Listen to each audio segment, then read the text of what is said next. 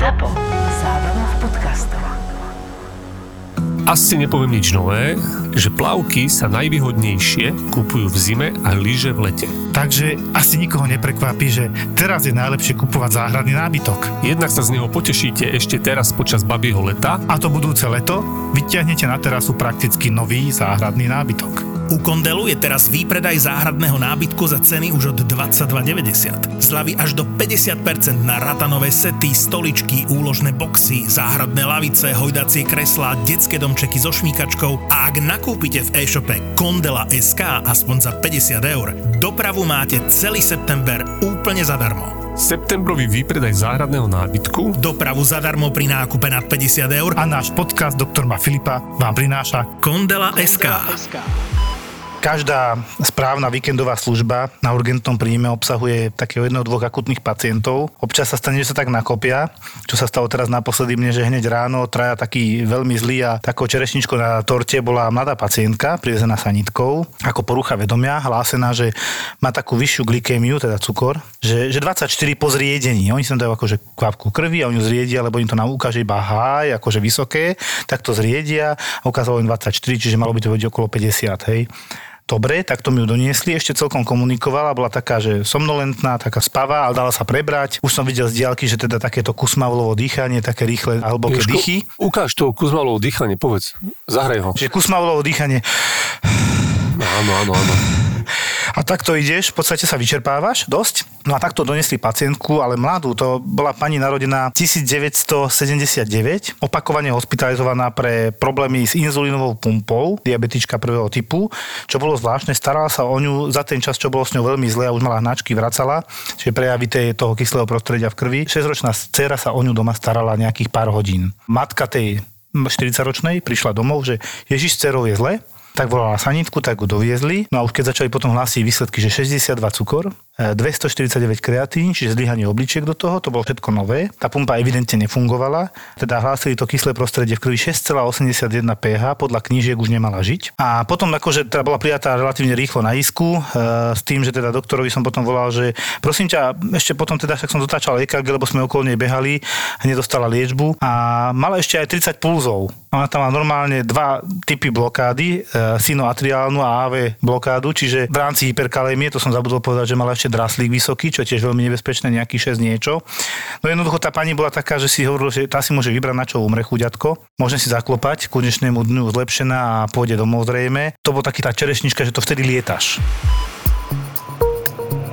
Predstavme si nemocnicu, ktorá je úplne iná ako tie, na ktoré sme zvyknutí. Predstavme si nemocnicu bez tmavých chodieb, s množstvom okien a zelenými záhradami. Nemocnicu s jednolôžkovými izbami v hotelovom štandarde, kde je možné ubytovať aj blízku osobu, aby sme sa cítili komfortne. Nemocnicu, ktorá využíva najmodernejšie technológie a v ktorej sú aplikované princípy liečivého prostredia, vďaka ktorým sa zotavíme rýchlejšie. Nemocnicu, ktorá je dostupná pre všetkých bezplatne. Pretože je plne hradená z verejného zdravotného poistenia a bude nám stačiť len kartička poistenca. Bude to nemocnica novej generácie. Najmodernejšia nemocnica na Slovensku. Na Slovensku. Nemocnica novej generácie Bory, ktorú Penta stavia v Bratislave, bude koncovou nemocnicou pripravenou postarať sa o pacientov s tými najzávažnejšími diagnózami z celého Slovenska. Pozrite sa, ako bude vyzerať. www.zlepšujeme zdravotníctvo SK. Zlepšujeme zdravotníctvo SK. Nová nemocnica Bory posunie slovenské zdravotníctvo vpred. Penta zlepšuje zdravotníctvo a prináša ti aj túto epizódu podcastu Doktor má Filipa. Doktor má Filipa.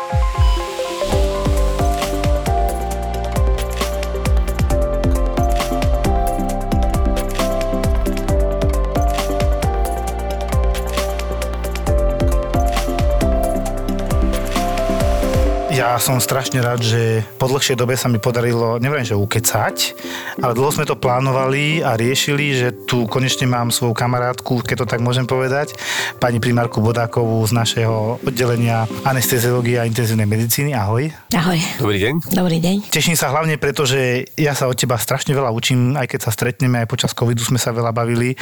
A je to také, že to nenájdeš v knihách mnohokrát a ty to potom nájdeš niekde a neviem, odkiaľ to bereš. A zase sa naučím niečo nové. Minulé mi pripomenula hamburgerov efekt, tak som tak, že áno, niečo sa mi v zadnej jame lebečné pripomínalo, ale nebolo mi to jasné. No a tiež viem, že sme si tam kopec toho zažili, takže sa budeme mať o čom baviť. Už si volá hamburgerov efekt, ale to by si mal dovysvetliť, lebo vieš, tí naši poslucháči...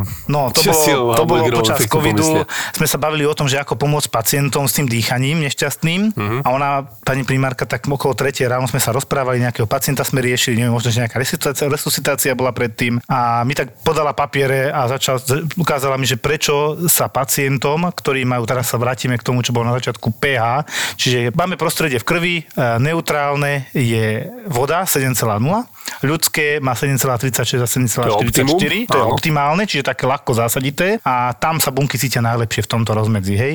Všetko nižšie, už pod 7 sa hovorí, že človek nemôže prežiť. No a pani primárka mi vtedy pripomínala tento hamburgerov efekt, že kyslík sa lepšie odovzdáva v kyslejšom prostredí, paradoxne. Tí pacienti práve, že mávali väčšinou alkalózu, skôr išli hore, čo teda im určite nepomáhalo.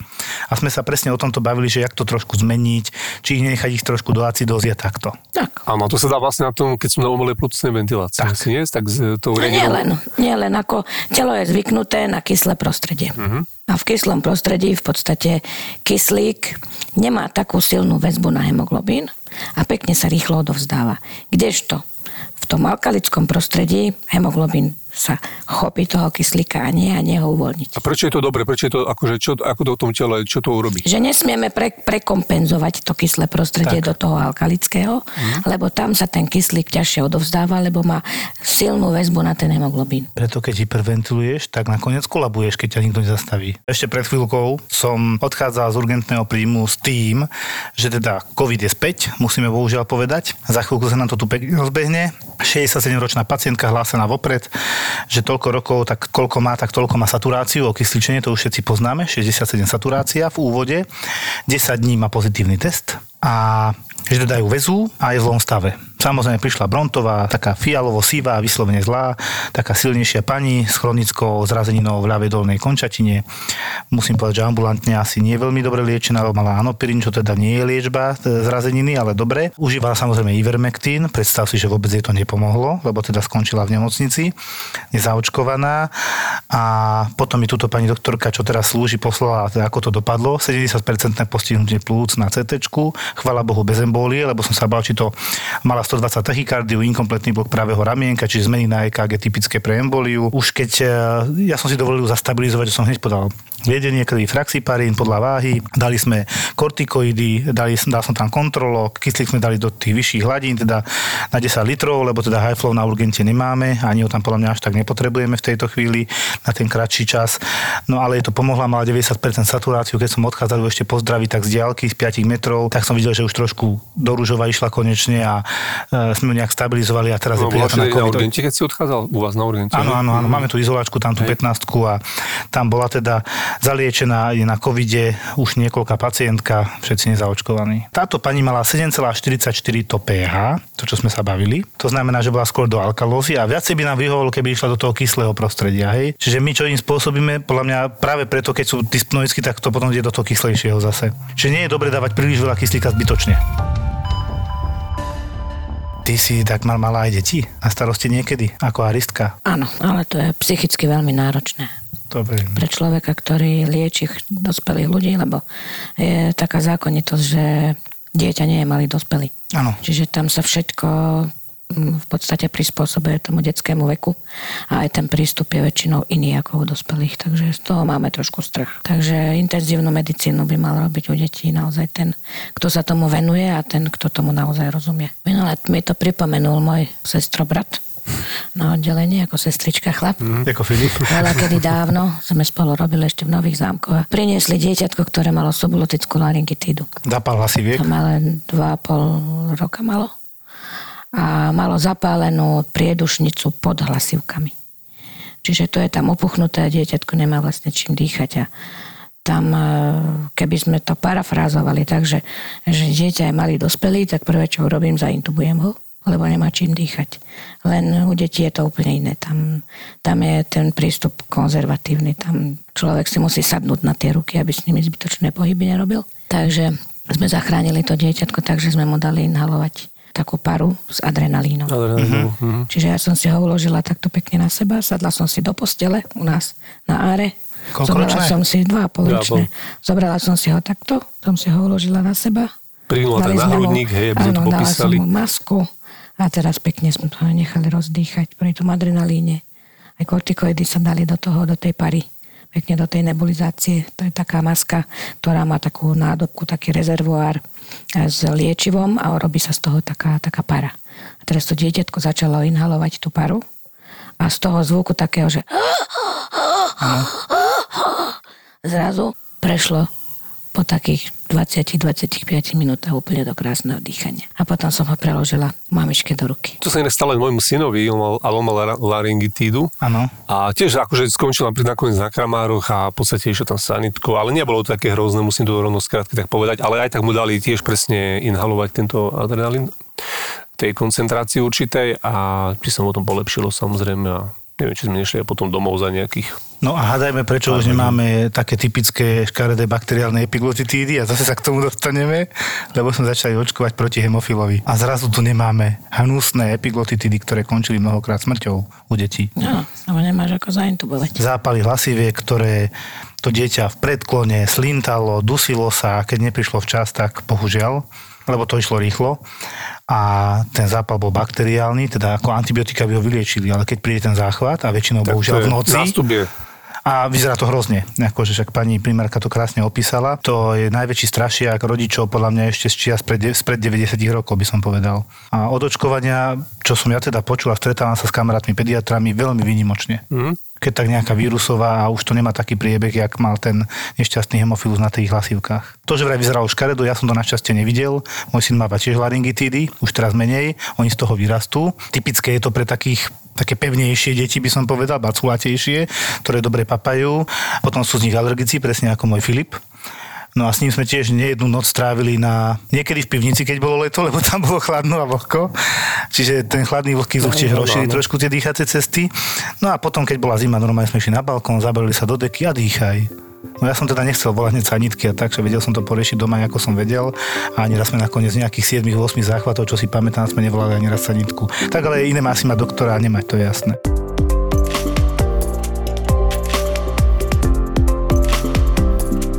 Si o tom hovoriť, ale že si mi kedysi povedala, eh, že niekedy zachrániť je horšie ako nezachrániť. To sú také nočné mory. Každého anesteziológa to sú nočné mory. Tak je to len takto. No Arista sa stretáva vlastne doslova so životom a smrťou.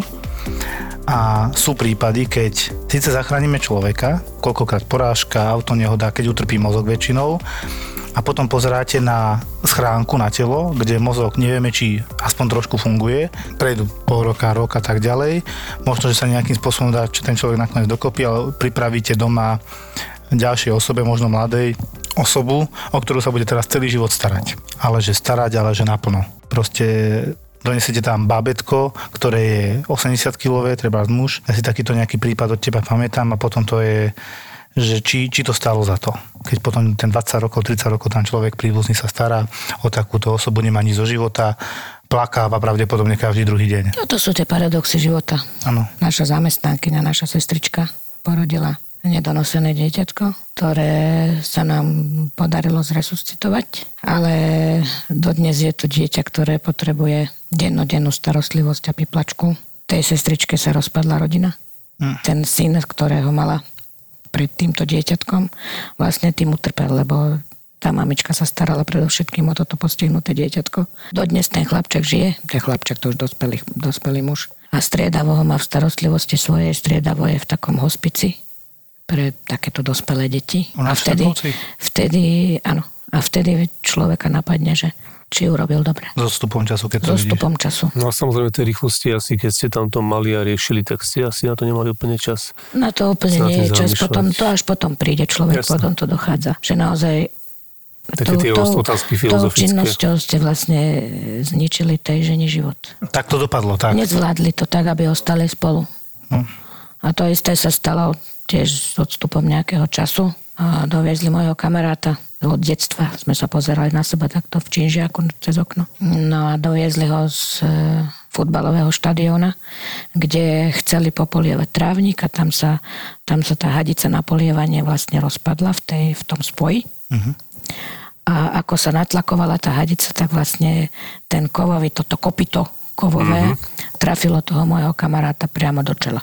To je akože nezvratne osudné. To áno, toto. Padol k zemi, v podstate zaspiroval, vdýchol celý obed, čo predtým chvíľu zjedol. Tak ho doniesli k nám na oddelenie, tak sa mu povyťahovala kuracinu z, z, teda z dýchacích ciest, Mhm, z plúc. Aj sme ho odviezli potom, zaintubovali sme ho samozrejme ventilovaného, sme ho odviezli do Nových zámkov, tam mu robili operáciu mozgu, mu odsali v podstate krvácanie do mozgu, traumatické a vrátili nám ho. My sme ho aj dopiplali. Vedel zaspievať všetky pesničky od Elánu. Úplne náhlas, decibely strašné na celú nemocnicu. Vedel veľkú násobilku, akúkoľvek ste mu povedali, 17 x 18, on vám hneď povedal číslo, ale nepoužiteľný pre život. Takisto. Dodnes žije. Zostali žiaci? Nie, on, je, on chodí, len sa nevie domov vrátiť. Chodí po dedine, ale nevie sa vrátiť. Taký, nič, hej? Nie, potrebuje stále niekam, ho orientujú. Musia ho niekam zobrať a odtiaľ ho aj doniesť domov. Na to už tú dedina si aj poznajú, Čiže, že asi áno, tam na druhej čiže strane. oni áno. mali ešte vtedy 15-ročného chlapca, to znamená, že ona má doma jedno vychovateľné dieťa, to už je vlastne dospelý chlapec, a jedno nevychovateľné dieťa. Dieťa, no. To sa už nezmení. Čiže to je vlastne to isté, len ináč parafrázované. Že vtedy si človek pomyslí, že či je to dobré. Ale v tej chvíli nemáme inú možnosť, len proste zachraňovať a robiť všetko, čo sa dá. Ja zas teda protipol poviem, nedávno som si štrngol e, s nejakým pohárikom na jednej oslave záchranára, môjho, nášho kolegu a štrngol som si človekom, ktorého si ty osobne mala aj, mali sme ho aj na, na videách počas covidu s Peťom a teda si ho zachránila, tam bol dva mesiace, dobre počítam, či tri? Skoro tri. skoro 3 mesiace, čiže bol hospitalizovaný, hospitalizovaný na COVID áre, v veľmi, veľmi vážnom stave, silnejší chlap, záchranár a som strašne rád, lebo som sa ho pýtal, že Peťo, ako sa máš? A on že, dobre. A hovorím, čo ťa držalo? A on že, toto. A ukázal mi svojho syna, že takého štvor, trojročného. Až mi slzy išli do očí vtedy, hovorím si, že to je presne dôvod žiť, toto. Treba mať takú nejakú niečo, čo sa chytíš. A Peťo vtedy tiež so slzami, že ja som strašne rád, že žijem, povedal. A som bol prekvapený, chodí, dýcha, začína cvičiť a dať sa dokopy chce čo najskôr. Lebo ešte to nie je 100 pro, to nebude tak rýchlo, lebo to už je aj pol roka. Aká doba odtedy? Pol roka? Pol roka určite.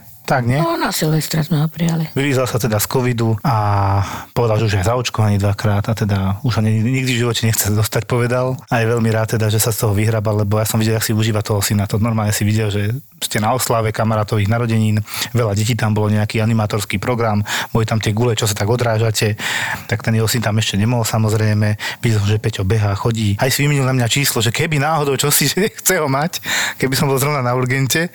No, aj mi potom povedal, že aj som ti volal, ale asi si nemal moje číslo. Hovorím, no je to možné, Peťo, ale mám takých hovorov, že hú, že keď neznáme číslo, tak nie vždy zdvihnem. No ale teda dopadlo to, chvála tebe dobre, by som povedal. A chvála Bohu aj tebe dobre. No ale máme opačné prípady zase, že nám pošlu v podstate z neurochirurgie alebo z detskej kliniky alebo odkiaľ mm, dieťa na doopatrovanie s tým, že, že je také zvieratkové, že asi, asi z neho nič už nebude.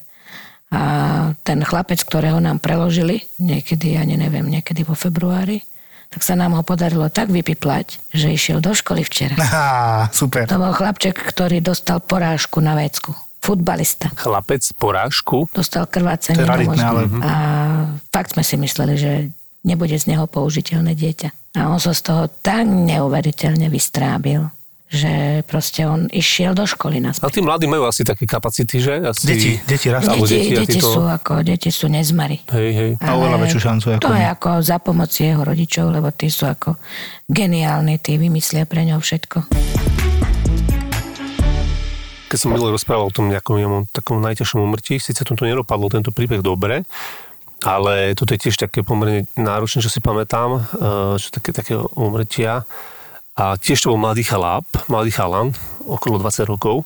To bola politrauma. On jak zhavaroval, proste viem, že letel vraj nejakých 100 metrov od auta cez čelné sklo, polámaný, v podstate bol resuscitovaný až po prívoze, čiže hneď bol akože zastával, tak akože naozaj ťažký stav. Samozrejme ho dali potom dokopy, medzi tým ho resuscitovali, naštartovali ho. Neviem, či to vy tak poznáte, ale tak ako, ako sestra, vždy, keď mi prišlo takéto po resuscitácii, že pol hodina po resuscitácii, dlhá doba, kým ho začal nejaký tam laik, nejaký proste z diálnice z cesty resuscitovať alebo robiť dávať prvú pomoc, tam je vždy proste už, no, už taký skeptický, hej, že z toho teda nič nebude, mal fixátory všade možné po končetinách, naozaj bol polamaný veľmi škaredo. ale nejak sme ho teda zastabilizovali, proste jak čas plynul, tak sa dával dokopy. E, potom sme ho ale po istej dobe, keď sa teda sa rozhodli teda doktori ho zistiť, teda, že čo s tou hlavou je, tak ho akože vypli sme sedáciu. Ho prebrali, no. Tam chodila návšteva, samozrejme jeho priateľka, mladá rodina, tí kokos normálne chodili pozerať, e, tam sa modlili pri ňom, neviem čo všetko. My sme tak stále brali, že pff, akože dobre sme si mysleli svoje, oni tam stále mali veľkú nádej. No a keď vlastne vypli tú sedáciu, tak on normálne sa zobudil, najprv začal, že chytil tú priateľku, si pamätám, že bola tedy u neho na návšteve, chytil ju za ruku, otvoril oči, začal hovoriť, ona, že on rozpráva, ona vyšla z tej izby, vybehla, hej, on bol také izolačke a my, že no, tak to určite to je nejaký, že Asi koma. nie, no. Neboli sme moc teda varavím optimistickí, že to fakt, že ťažko môže toto urobiť. Bol úplne privedomý, všetko si pamätal, normálne takéto veci boli, takže úplný zázrak sa tam stal. Chodili ho pozerať, boli z neho neskutočne šťastní, len e, teda nakoniec sa stala, pff, niečo tam zmenilo, asi v priebehu hodiny tam ten pacient zomrel nakoniec. Zachraňovali sme, robili sme, čo sme mohli. Takže to nás veľmi mrzelo, my sme vtedy naozaj bojovali o neho tam, celé áro tam skákalo, všetci, bol, tam aj traumatolog, neviem čo to všetko. Keď sa to teda akože skončilo, tak sme išli na balkón, akože dosť akože všetci ticho na balkóne sme boli, sme pozerali ako na seba, že, fú, že čo sa to stalo toto, že nechápali sme nikto. No a čo Čert nechcel, to bolo samozrejme po obede, čase návštevných hodín tak e, asi do pár minút proste tam prišla celá výprava tej rodiny jeho. Už šťastný, hej, ako vždy, sa budeli každý deň vysmiatí, že dobrý deň, prišli sme za týmto pánom, taká dlhá chodba, asi 50 metrov a som videl, jak tam boli vysmiatí a že už idú na návštevu a my sme tam, jak sme tam proste sedeli na tom balkóne, polovica fajčila, aj tí, čo nefajčili, fajčili.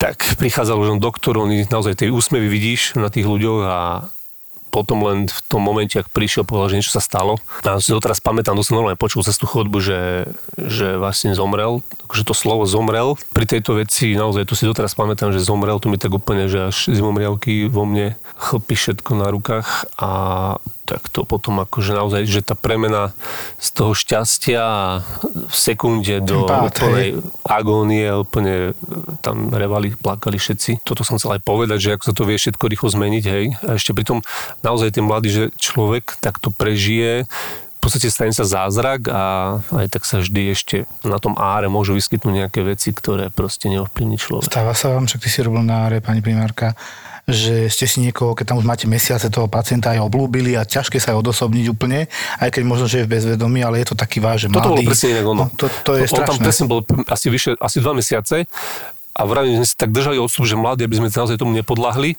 Ale potom proste, hej, sa prebral on zrazu úplne normálny človek, z neho môže byť, sme mali z neho obrovskú radosť, no a potom keď prišlo toto, tak akože to sme tam dlho riešili a dlho, dlho ešte vstrebávali. Tak stáva sa to. To je nevyspytateľné. Tieto politraumy sú úplne nevyspytateľné. Aj tieto preberania sa z tých kom, že niekto prežije 40 minútovú resuscitáciu bez nejakého extra deficitu. A sú takí, ktorí neprežijú 5 minút bez kyslíka. To je prísne individuálne. Ja si myslím, že každý z nás má ten mozog inak citlivý voči nedostatku kyslíka. Mhm. Že niekto toho znesie viacej, niekto toho znesie menej.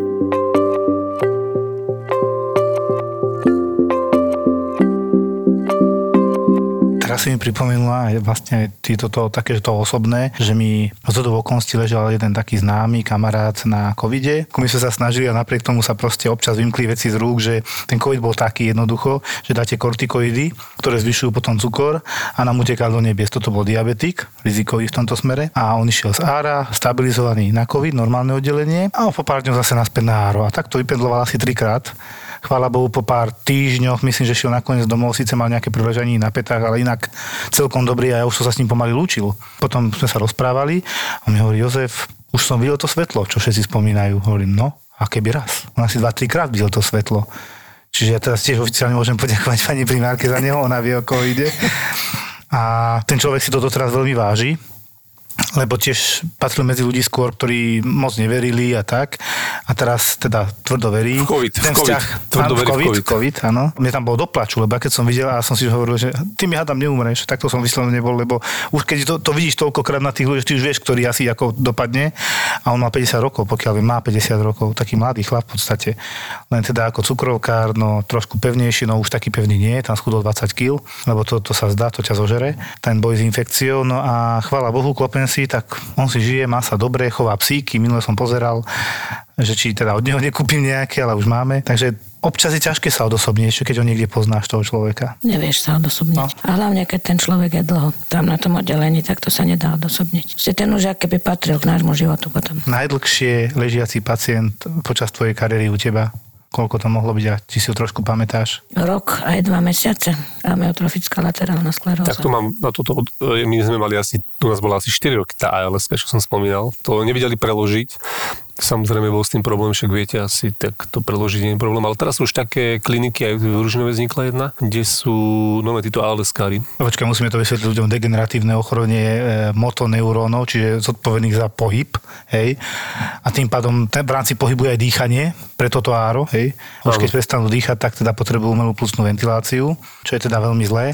No a je to v podstate nezvratné, nevyliečiteľné ochorenie zatiaľ. Lepšie to asi nebude. Tak sú aj nejaké terapie k milovým bunkami, ale neviem, či to je iba také bububu. No, to je Čo také kontroverzné. Niekomu to pomôže, niekomu nie. Uh-huh. Aspoň ja nepoznám nikoho, koho by to vyliečilo. Uh-huh. No a tragické na tom je to, že tie mozgové funkcie u toho pacienta, Sú čo sú komu- komunikatívne, sú funkčný. do posledného Okamihu. sú komunikatívni a ešte možno, že tá choroba je tak milostredná k tým ľuďom, že oni zostávajú takí ako keby euforickí. Že oni ten svoj stav vôbec nepovažujú ako tragický alebo infaustný. Veď my sme tej pani volali kaderničku, robili jej nechty.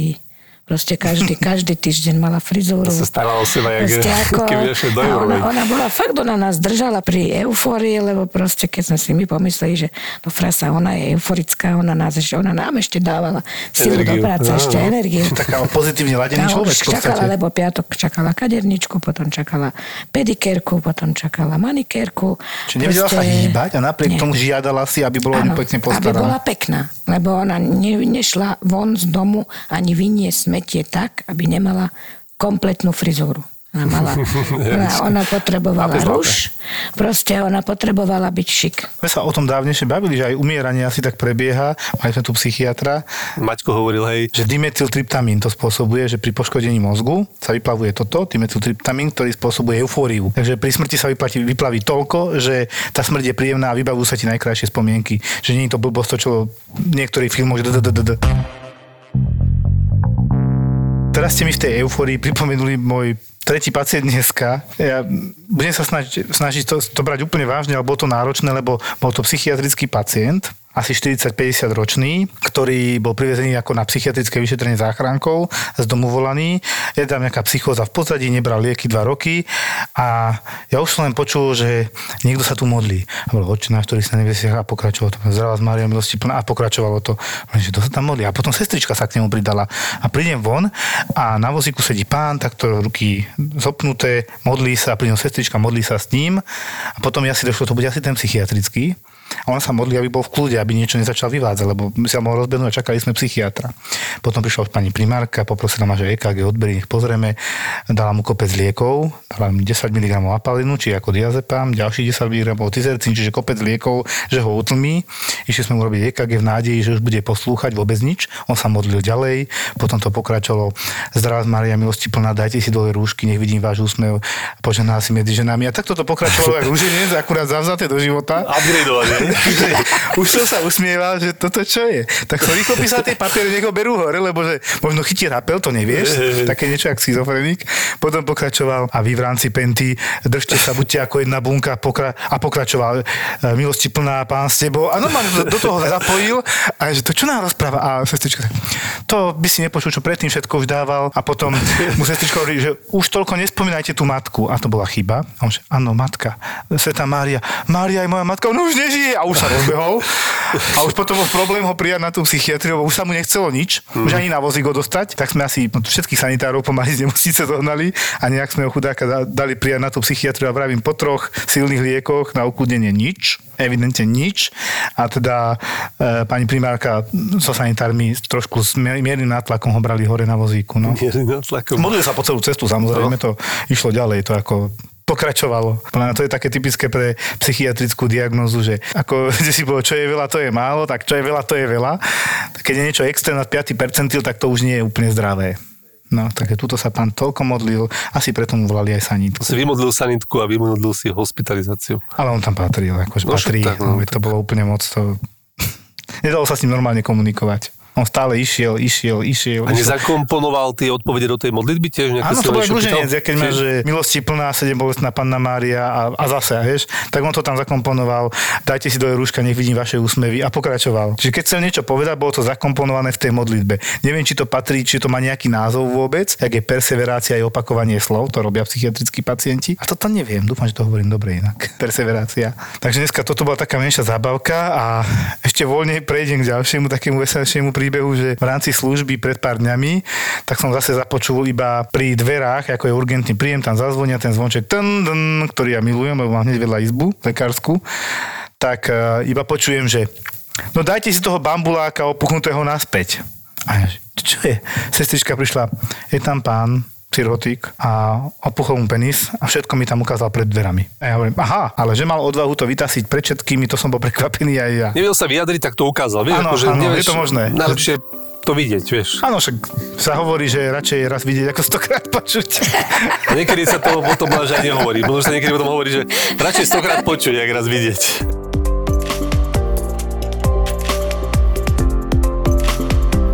Šíria sa také veci, Áno. A máme tu na tú primárku z Ára, podľa mňa úplne najkompetentnejšiu osobu, dobre som to by povedal. Áno, áno, áno, tak toto povedzme. Šíria sa fámy, že nevieme dobre liečiť covidových pacientov a umierajú práve preto, lebo my dáme príliš veľa kyslíka pod vysokým tlakom a prasknú im plúca. Áno, lebo oni podľa mňa pra- počuli niekde, že prasknú plúca, oni si z toho tak vyvodili svoje one, svoje, e, možno, že také závery. Povedzme, že sú laici, ktorí Určite sú to tvrdia, laici, no, jasné, to je samozrejme, že sú to laici, a ktorí to chápu či zase po svojom, lebo to tak ľudia si vedia vysvetliť, ako to im asi ide. Že nie je to len, že, že to neviete, že ich napumpujete vzduchom, jak loptu, keď fúkate a proste ona praskne, ale že to je naozaj že zložitý mechanizmus. A čo sa tam deje počas toho, keď majú asi, asi oni mysleli to ARDS, ak rozumiem ja, alebo ano. čo sa tam rozvinie? Ono, prvá chyba sa vlastne stala vtedy, keď sa povedala tá veta, že pacient, ktorý sa dostane na ventilátor, neprežije. Áno, to je čo ďalšia vec. Čo to je, je veľká chyba, pretože to nie je pravda. Je úplne jasné, že keď e, covidová infekcia plúc sa dostane do toho posledného štádia, keď už pacient nevládze sám dýchať, musíme mu pomôcť, tak musí na ten ventilátor ísť. Ale nikto nikde nepovedal, a nie je to ani pravda, že musí zomrieť. A ventilátor to už dávno nie sú tie železné plúca, ktoré boli voľa kedy dávno v Taliansku alebo v Amerike.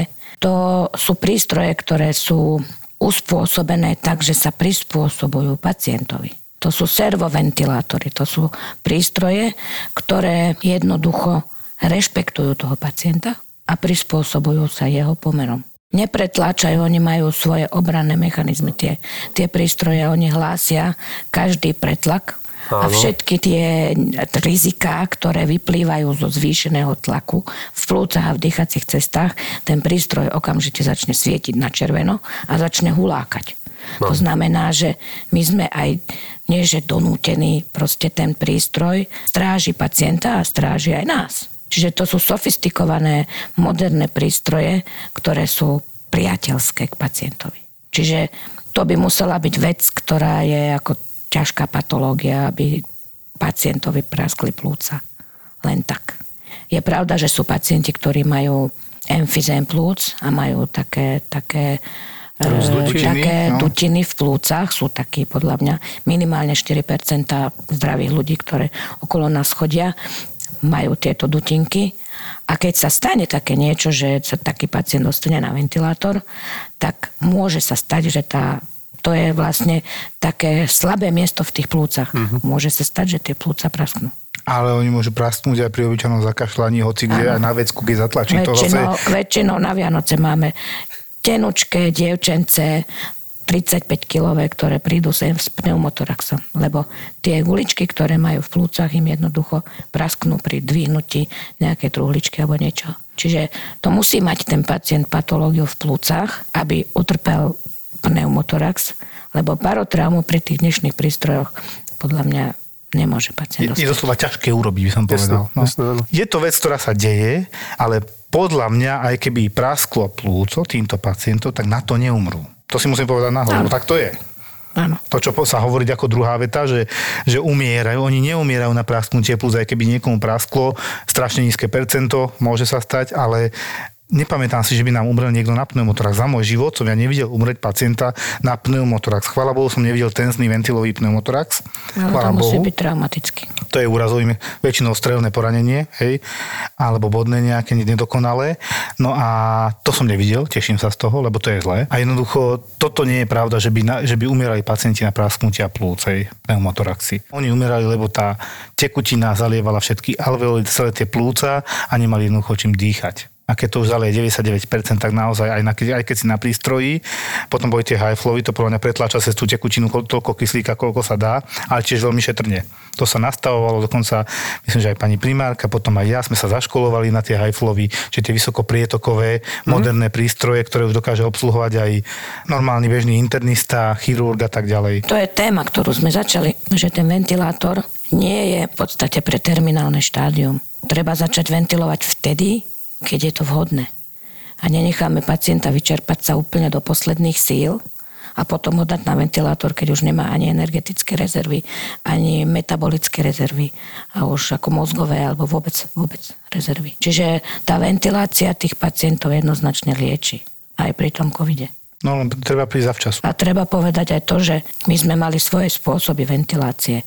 Tá ventilácia by mala byť individualizovaná na každého pacienta, ušiť individuálny ventilačný režim. Tak to aj obyčajne býva, že každý ten pacient vyžaduje niečo iné a my tiež točíme tými gombičkami, kým sa ten pacient, kým sa mu ulahodí. Kým sa mu ulahodí. Sú už také ventilátory, ktoré majú v sebe tzv. ten samostatný systém odvykania. Že ten ventilátor vlastne zmeria všetky tie pacientové parametre a urobí si vlastný výning.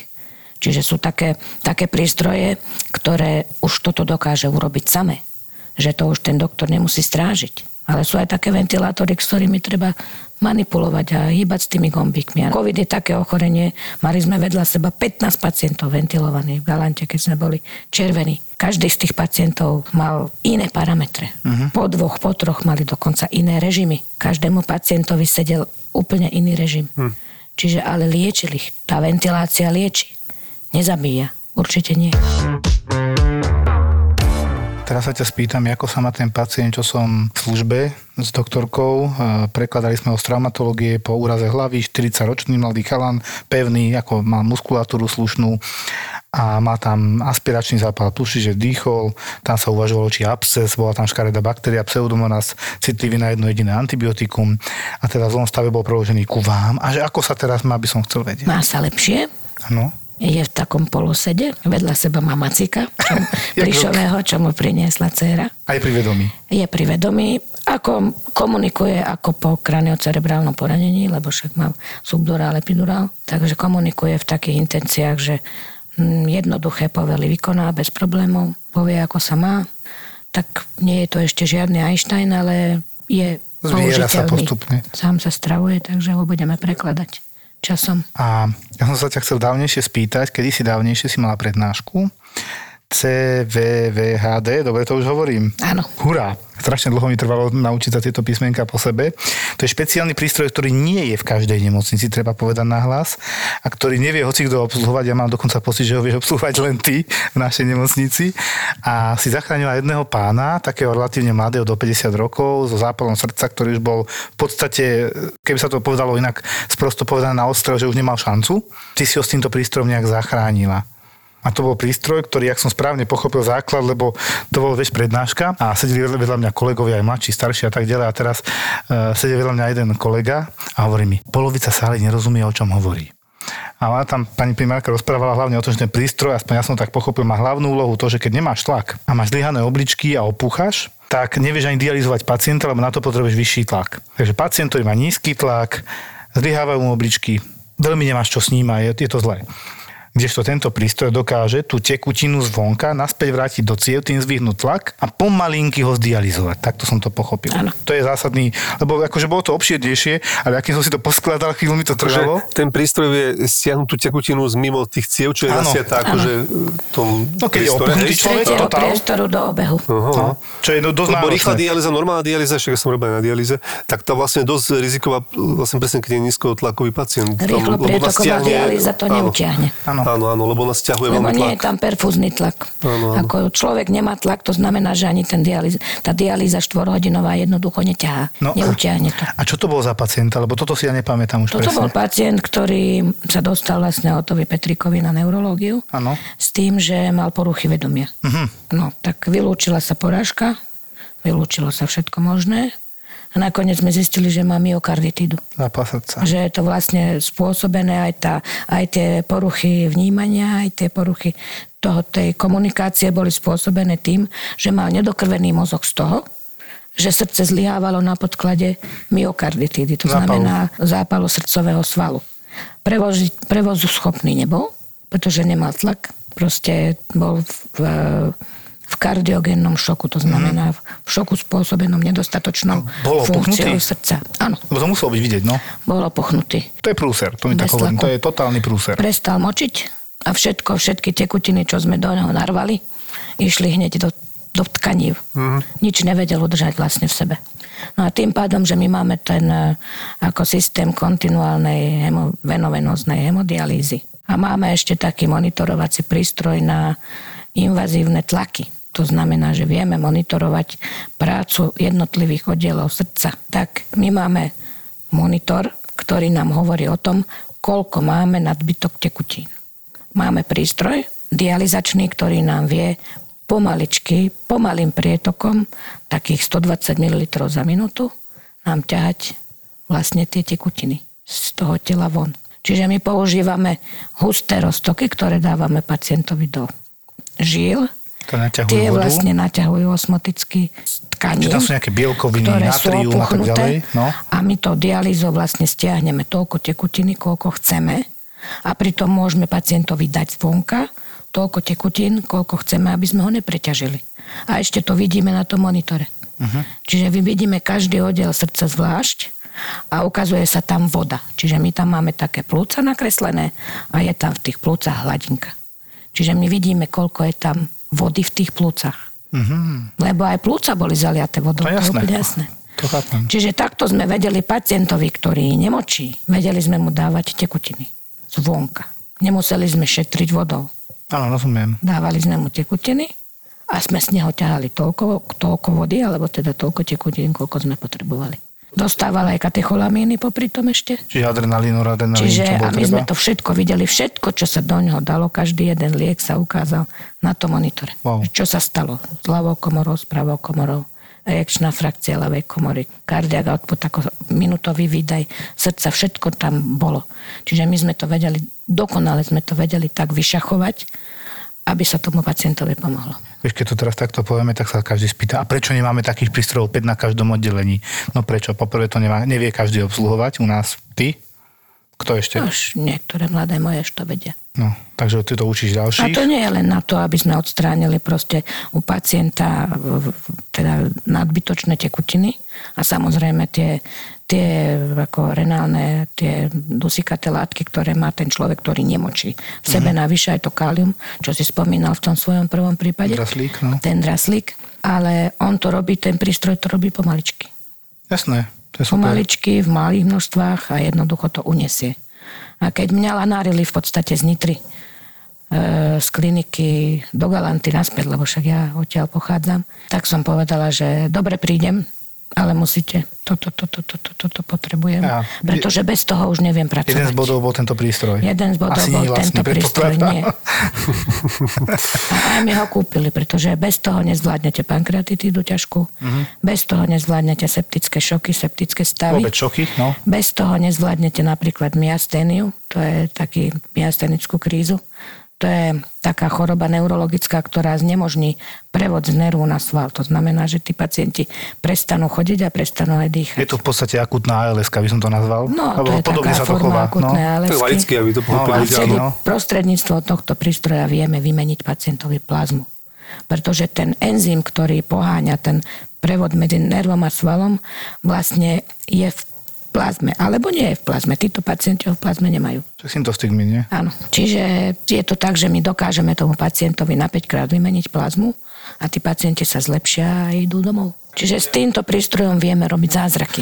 Teraz si mi pripomínala, musíme povedať jednu vec na hlas. Myastenici nesmú dostať magnésko intravenózne. Ani diazepam, ani No, nič, čiže čo má všetko, čo oslabuje svalový tonus, to pre všetku verejnosť, keď máte pocit, že má, máte miastenika doma, má túto diagnózu, alebo len čo len podozrenie, a teraz máte vyšší tlak, prosím vás, nie je magnézium, nie je diazepam, ani nič, čo uvoľňuje svalstvo, ale normálne lieky na tlak, keď už.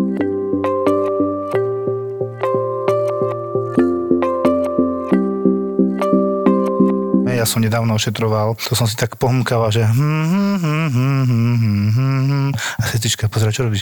Spievam si, že Ruženka spala 100 rokov, že prečo? Mám tu pacientku narodenú, že 24, tak som počítal, že či už to je 100 rokov alebo nie. No nebola to Ruženka, ale bola to pani, ktorá nechodila veľmi k lekárom a keď už prišla ku nám, tak sme jej logicky všetko zistili, ale mal 97 rokov, krásny vek. Bola privezená, že sa jej zle dýcha, nízky tlak, ako nič moc všetko. A dali sme ju nejak dokopy, ja som aj trošku myslel tak v zadnej jame lebečnej zase, že to bude asi kardiálne zlyhanie, aj keď nemala opuchnuté nohy, čiže voda na plúcach. Mňa strašne ale zaujala jedna vec u tejto pani, že výsledky vôbec nemala zlé, ale auskultačne, keď som si ju popočúval, mala tú vodu na plúcach aj na rengéne. Ale to pro BMP, taký marker, čo máme, ešte nebol vysoký, bol 900. Hej? Že proste naozaj, že netreba liečiť výsledky, ale pacienta, že mi to sedelo. A my sme tam nakoniec sami zarobili CT, lebo sme si neboli istí, či nemá emboliu.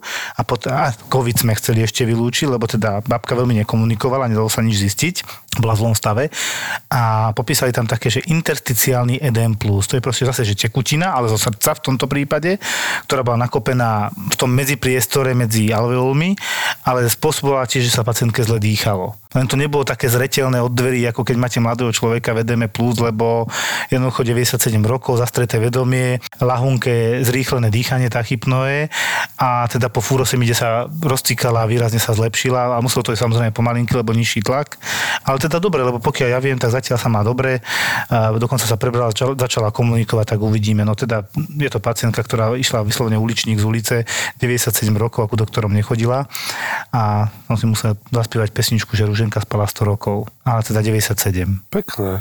97 rokov. Najstarší tvoj pacient na áre? 100-ročného sme asi nemali, ale takého 98-ročného, áno. Možno pán dokonca, manžel. dokonca išiel domov. No, Lebo on bol po nejakej urologickej operácii, také ako nie, niečo okolo prostaty. To bol otecko našej jednej pani učiteľky zo školy. A zobrali sme ho na rok kvôli tomu, aby sme ho, teda má 98 rokov a tam je taký, taký pri, tej, pri tej prostatektomii sa tam premele spústa tekutín do toho roztoku, ktorý oni tam používajú a niekedy sa stane, že ten pacient prostredníctvom tej operácie nasaje vodu do seba tú, ktorú tam lievajú tí, tí urológovia, keď robia tú operáciu. Tak sme ho zobrali, aby nemal ten tur syndrom, sa to volá.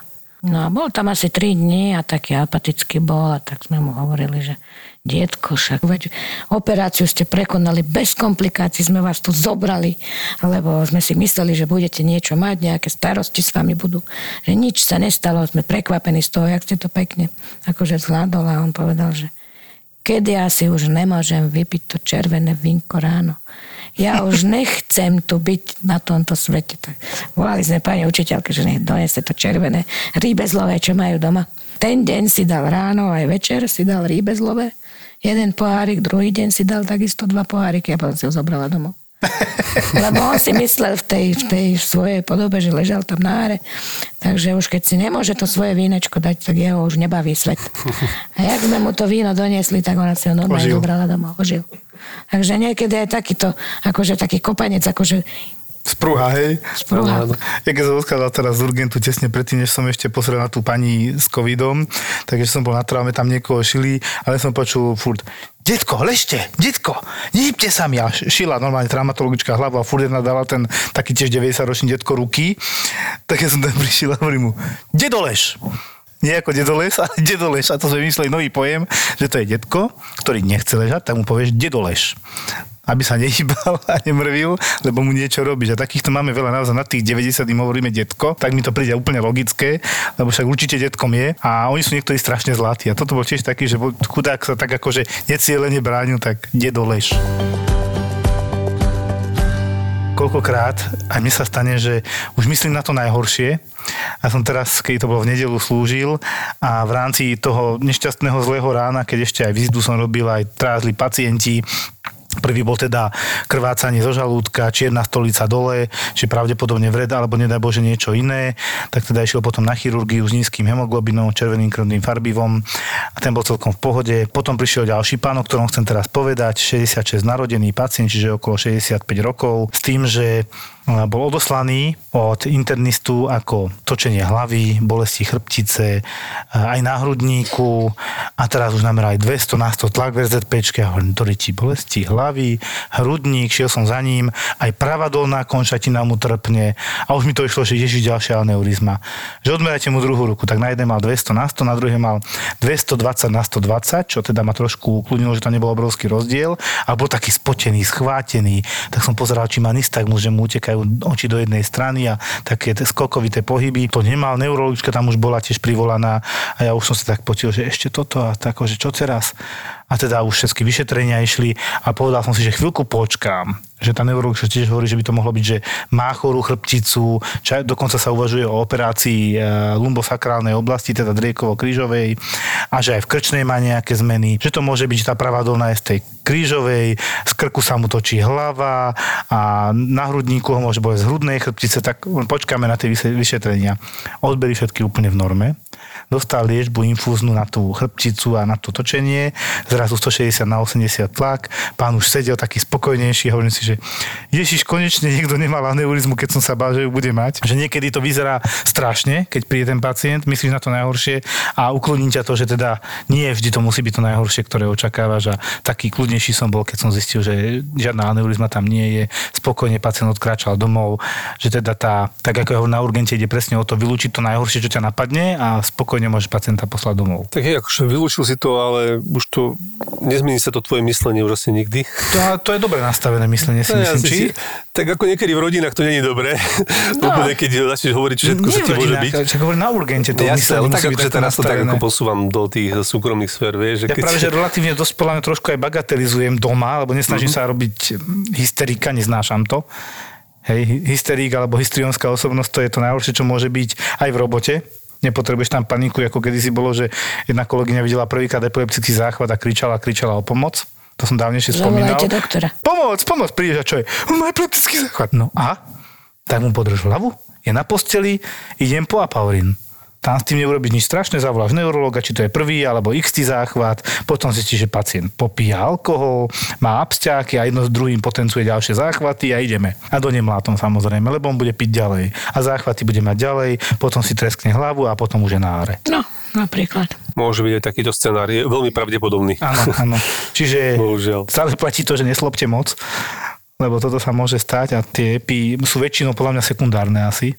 Väčšina epilepsií, no, že nie je pri, primárne zda nejakého problému, že máte nádor v hlave hneď, ale skôr to je buď pri nedokrvení, mnohí, mnohí covidiaci mali epileptický záchvat, čo som videl, a teda mnohí alkoholici, bohužiaľ. No ja zase mám opačný prípad, ak ty si teraz povedal. No. Ja som mala predvčerom takú situáciu, že ako som myslela, že ma nič neprekvapilo, ale toto ma teda prekvapilo.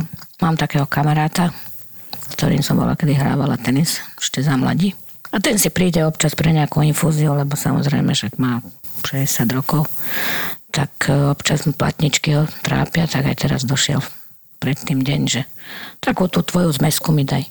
Tak som mu dala takú našu antineuropatickú zmesku. Tak odišiel, hovorí, že ak mi to dobre pomohlo. Hovorím, dojde aj na druhý deň, však asi 5 ich potrebuješ, aby si sa zotavil. Tak na druhý deň prišiel vysmiatý a hovorí, ty vieš čo, aj som rozmýšľal, či prídem, lebo veľmi dobre sa mám. Vybehol som hore na 5. poschodie sám, bez výťahu, fasa. Láhnem si do postielky, dáš mi infúziu a zajtra už si neprídem. Dobre sa mám. Tak naše dievčatá napichli mu žilu. Za 10 minút ma volali naspäť. Myslela som si, že má embolizáciu do plúc. Začal sa dusiť, začal chrliť takú rúžovú vodu, ako keď umývame meso. Mm. Bolelo ho na hrodníku, bol sivo popolavý, spotený. Teraz čo? To vyzeralo ako embolizácia do plúc. Tak sme zobrali na CT. Tam sa embolizácia nepotvrdila, potvrdil sa jeden plúc. Natočili sme EKG, zadný infarkt, jak svinia. To je o tom, keď pacient na árovom lôžku dostane infarkt myokardu zadnej steny. Tak som odfotila EKG, zavolala som kardiocentrum Nitra. Za 25 minút bol tam. V zlej chvíli na správnom mieste sa tomu hovorí. Tak. A? Už je naspäť si hovorila? No, už je naspäť. A dobre. Zajtra pôjde domov. Takže to sú tie paradoxy života, že bol na tom mieste, kde asi mal byť. A chodil s chrbticou. S krížovou dole. Ale to srdiečko nemá samozrejme v poriadku, takže to bolo len asi vyvrcholenie niečoho, čo už tam podstate bolo nakopené. bolo nakopené. Že bol rizikový, no. silnejší, rizikový. možno fajčiar, nie? Diabetik, no. Takže to sú také prekvapka.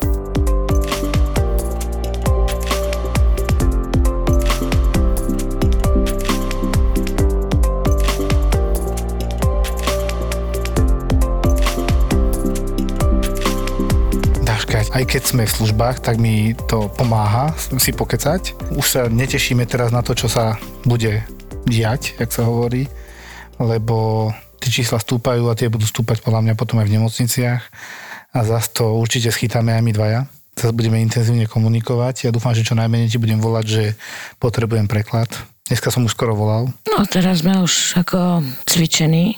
Už o tom všeli, čo vieme. Mm. Už vieme čo pomáha, čo nepomáha, čo sme predtým nevedeli. Lebo v podstate sme sa učili z záchodu, za pochodu lebo pre nás to, ja som v živote nikdy nevidela toľko ARDSov pokope ako vtedy ano. a už ich nikdy neuvidíme podľa mňa. Myslím si, že to je taký stav, keď si naozaj uvedomujem, že e, ja to veľmi rada spomínam tú vetu, pretože to sa na nás veľmi hodí, na anesteziológov, že Anesteziológ je jediný doktor, ktorý robí denne bláznivé veci na slepo. Aj za normálnych okolností, za mierového stavu a za covidového už tuplovane lebo ten COVID nami strašne ako zamával. Aj so zamestnancami, aj s pacientami samozrejme. Myslím si, že aj vôbec so spoločenskou situáciou, ktorá ten COVID nás vlastne rozdelil na dva tábory, čo ma teda veľmi mrzí a chystá sa to na nás znova. Takže ja by som to ukončila s tým, že držme si palce, aby sa nám darilo pri liečbe týchto pacientov, čo si najviac želám ja teda aj za všetkých mojich kolegov a podľa mňa nielen za anesteziologov, všetkých, všetkých lekárov a sestričky, ktoré sa potýkajú s liečbou covidových pacientov, aby nám tí pacienti verili. Lebo to je základ. Keď nám nebudú veriť, tak sa to ani nepodarí, pretože polovica každej choroby aj toho covidu je v tej pacientovej hlave. Lebo pokiaľ sa pacient do toho sám nevloží, tak my môžeme robiť, čo chceme. A to, aby sa do toho vložil, znamená toľko, aby nám dôveroval. že keď nám nebudú dôverovať, tak sa ani nebudú zotavovať tak, ako my by sme chceli. Takže ja si toto prajem, pretože my sa naozaj snažíme a robíme všetko preto, aby ten COVID prebiehal čo najmenej agresívne. Wow, ďakujeme. Ďakujem.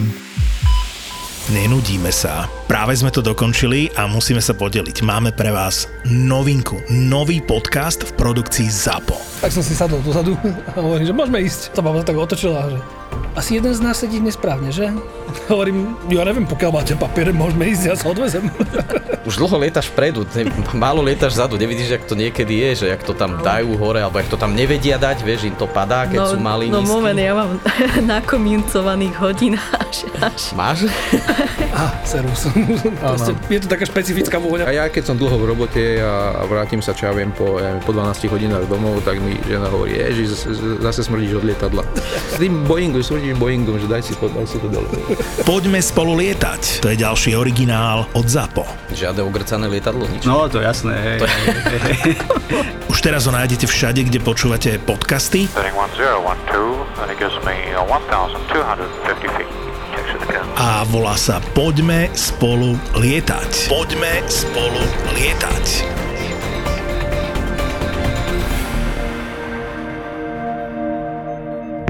Zapo.